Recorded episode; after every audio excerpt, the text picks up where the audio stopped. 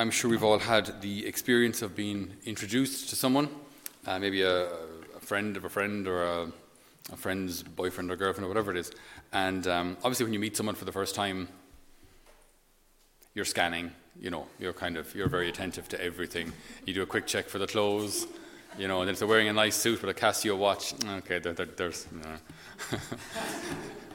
you know Okay, the, then yeah, the, the, suit isn't a regular thing. It's they're just trying to make a good impression. Okay, fair play.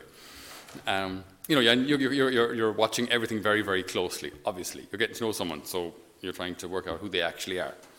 Um, and one thing which uh, I think we as Irish people, one thing which we find really unlikable. Sorry if I phrase it that way. But one thing we find really difficult, I think, I think, correct me if I'm wrong, but if we meet someone who we think is cocky, who we think is arrogant, full of themselves, we just find it really, really repulsive.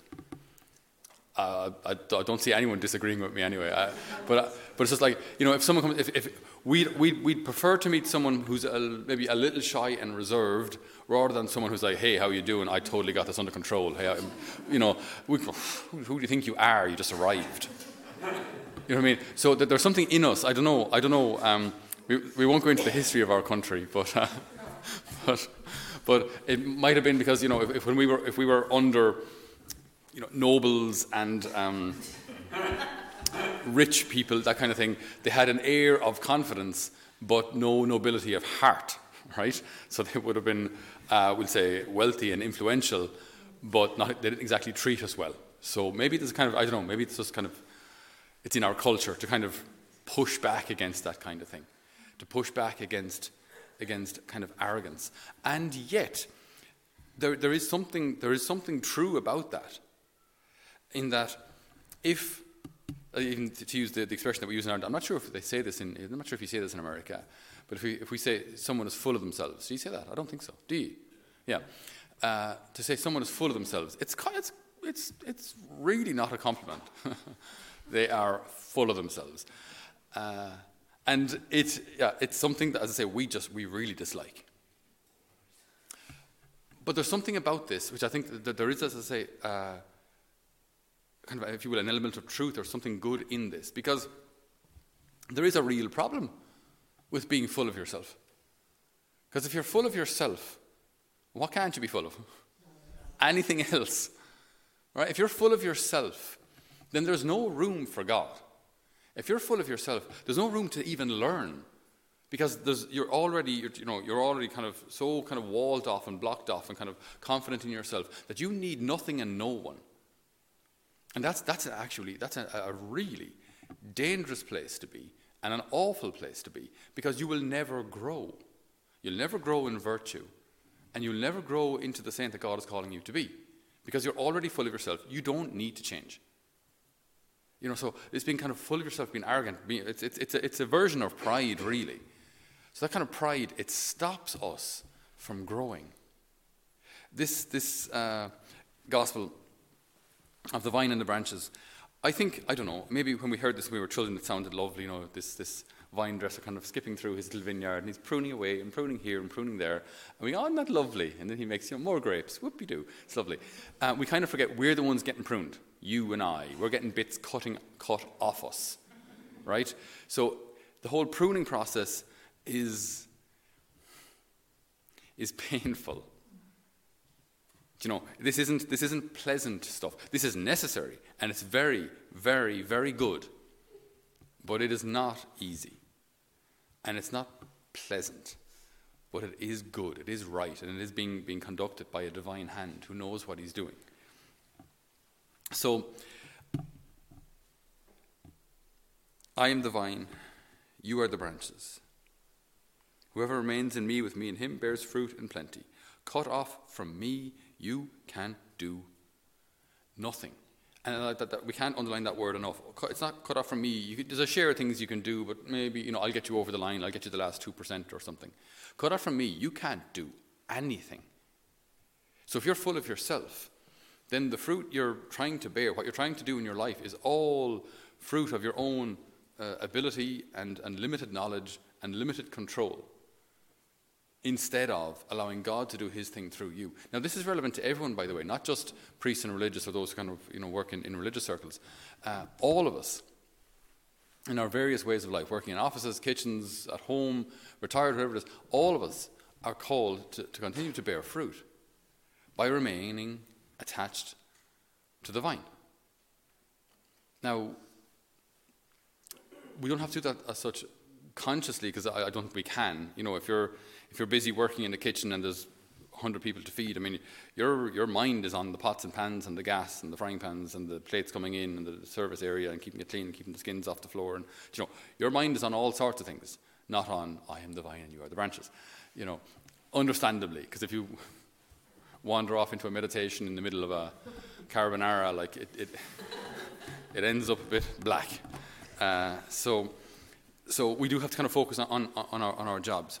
Um, but the Lord is, is asking us, though, and I think this, this must be conscious, that on a daily basis we recognize, Lord, that you are God and I'm not, and I need you, and I must remain connected to you.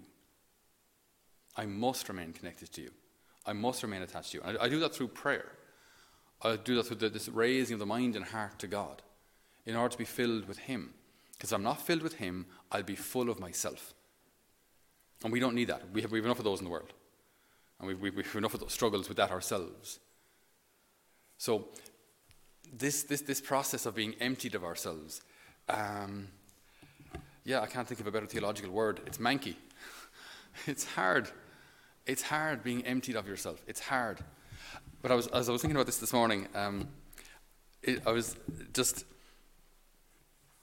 just imagining a few just so different scenarios and situations, different things that have, that have happened in my own life.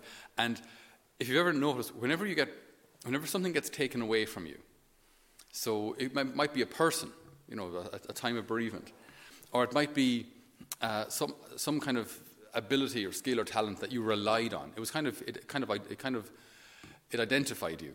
It was your identity. You know, you're the, the pretty one, the fast one, the athletic one, the, the intelligent one, the successful one. So you relied on these things. And then, maybe due to old age or sickness or whatever it is, or just failure or just mistakes, those things get taken away from you. Right? That experience, those experiences of, of, of pruning, they are hard. And they can be, they can be absolutely shattering because if, if you built your identity on, I'm the pretty one, I'm the uh, successful one, I'm the rich one, I'm the the good business person, if I build my identity on that, when that's taken away, now you're in free fall. What are you holding on to? Wait, what, what, what do you grab onto for security? You're just, your whole world is just collapsing. You know, so it, these things can be really, really difficult. And, and I was thinking, I, as, as I was thinking of this, I could even feel my body starting to do this. You know the way when things start to get pruned off you, you start to kind of curl up. You start to kind of self defend. You know, you start to kind of get into this kind of safe position, right? And then I thought, isn't that the wrong reaction? That when things get pruned off us, when things get taken away from us, we close up. And then the psalm came to mind. Psalm 130. We pray it often in the breviary. I prefer the translation that we have in the breviary, but I'll, I'll read this one. So, in our misery, in our loss, in our, in our difficulty, in our cross, right? What should our reaction be? Out of the depths I cry to you, O Lord. Lord, hear my voice. Let your ears be attentive to the voice of my call. If you, O Lord, should mark our guilt, Lord, who would survive? But with you there is forgiveness, and for this we revere you. I wait for the Lord. My soul waits, and I put my hope in His word. My soul waits for the Lord more eagerly than watchmen wait for the dawn. More eagerly than watchmen wait for the dawn, O Israel, hope in the Lord. For with him is unfailing love and power to bring full deliverance.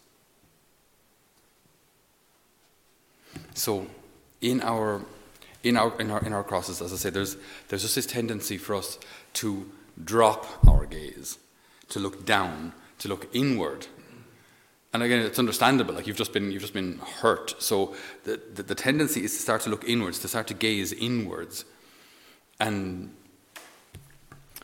want consolation, uh, to console ourselves, to want consolation of others. But the Lord is asking us if this has been pruned from you, if this has been taken from you, lift your gaze. Raise your eyes to heaven and call on the Lord. So now this, this gap, uh, this, this, this relationship or this success or whatever it is that has been taken from your heart, what are you going to fill that gap with? Because if we start to just gaze at it and gaze inwardly, uh, then we're just going to fill it with ourselves. Whereas if we, if we can react this way, that, that, that, that, that we lift our gaze out of the depths, I cry to you, O Lord. Lord, hear my voice. We look upwards. We gaze on Him. And we ask Him to make up for what lacks in us. We ask Him to, to fill those, those holes, those uh, wounds that, that, that have been left in our hearts due to life. Because now, if we do that, then that pruning causes us to become even more like the Lord and even more filled with Him and even more reliant on Him. And that's a good place to be. It's, it's, not, it's not easy. It's not easy, and I, we don't wish these things on anyone, but life, life is what it is. And bereavement and sickness and loss, the, these things will happen. So what's our reaction like? How do we how do we cope? Raise your gaze. Raise your gaze. Raise your eyes to heaven and call on the Lord. Now, this isn't a magic solution, by the way. It's not like you do it and then instantly everything is better. It's, uh, it's like any kind of a healing process. It takes time. It takes time you break a bone, you just have to kind of strap it up, stop moving it, and, and let, it, let it heal in the right environment, if you will. When our hearts are hurt, we raise our gaze to the Lord, but, but this isn't a case of one pilgrimage or, or one rosary or one holy hour. We keep our eyes focused on Him. And if, if we can do that, then every cross and every adversity and every difficulty actually starts to draw us to the Lord. Now imagine this whole scene from the enemy's perspective, who wants the cross and sickness and failure to divide us from God. So when you get sick or when someone dies in your life, the enemy will say, Ha, see that. You call God a loving father and see he's after taking these people out of your life and see how they suffered. God isn't good. He generally won't deny that God exists, but he will say, he will definitely argue that God is not good or God wasn't there for you. God didn't hear you. You prayed and the person died anyway. God isn't good. God doesn't listen. And then in that, in that kind of temptation, in that darkness, in that adversity, in that just this, this kind of this, this loss, this, this, this darkness that you find yourself in, you choose to raise your gaze to heaven and call on the Lord. Now something very different is happening in your heart. Because now every temptation from the enemy actually causes you to pray all the more deeply. Every temptation actually causes you to grip on to the vine and draw life from Him. So now every temptation actually serves God. See how that works? How it actually, these things, and the enemy ends up serving God if we react by calling on the Lord. And if that's my life, then I don't have anything to fear. Then I don't have to be afraid of illness. I don't have to be afraid of people I love dying. I don't have to be afraid of failure I don't have to be afraid of, of illness. I don't have to be afraid of my own inability. Because everything that, that's difficult causes me to raise my eyes to heaven. And there I call on the Lord, and with Him I lack nothing.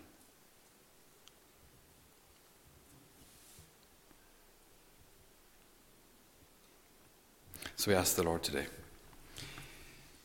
that we might live this reality of, of Jesus being the vine and we being the branches, that He wants to give us everything we need. And that's, that's not humiliating for us.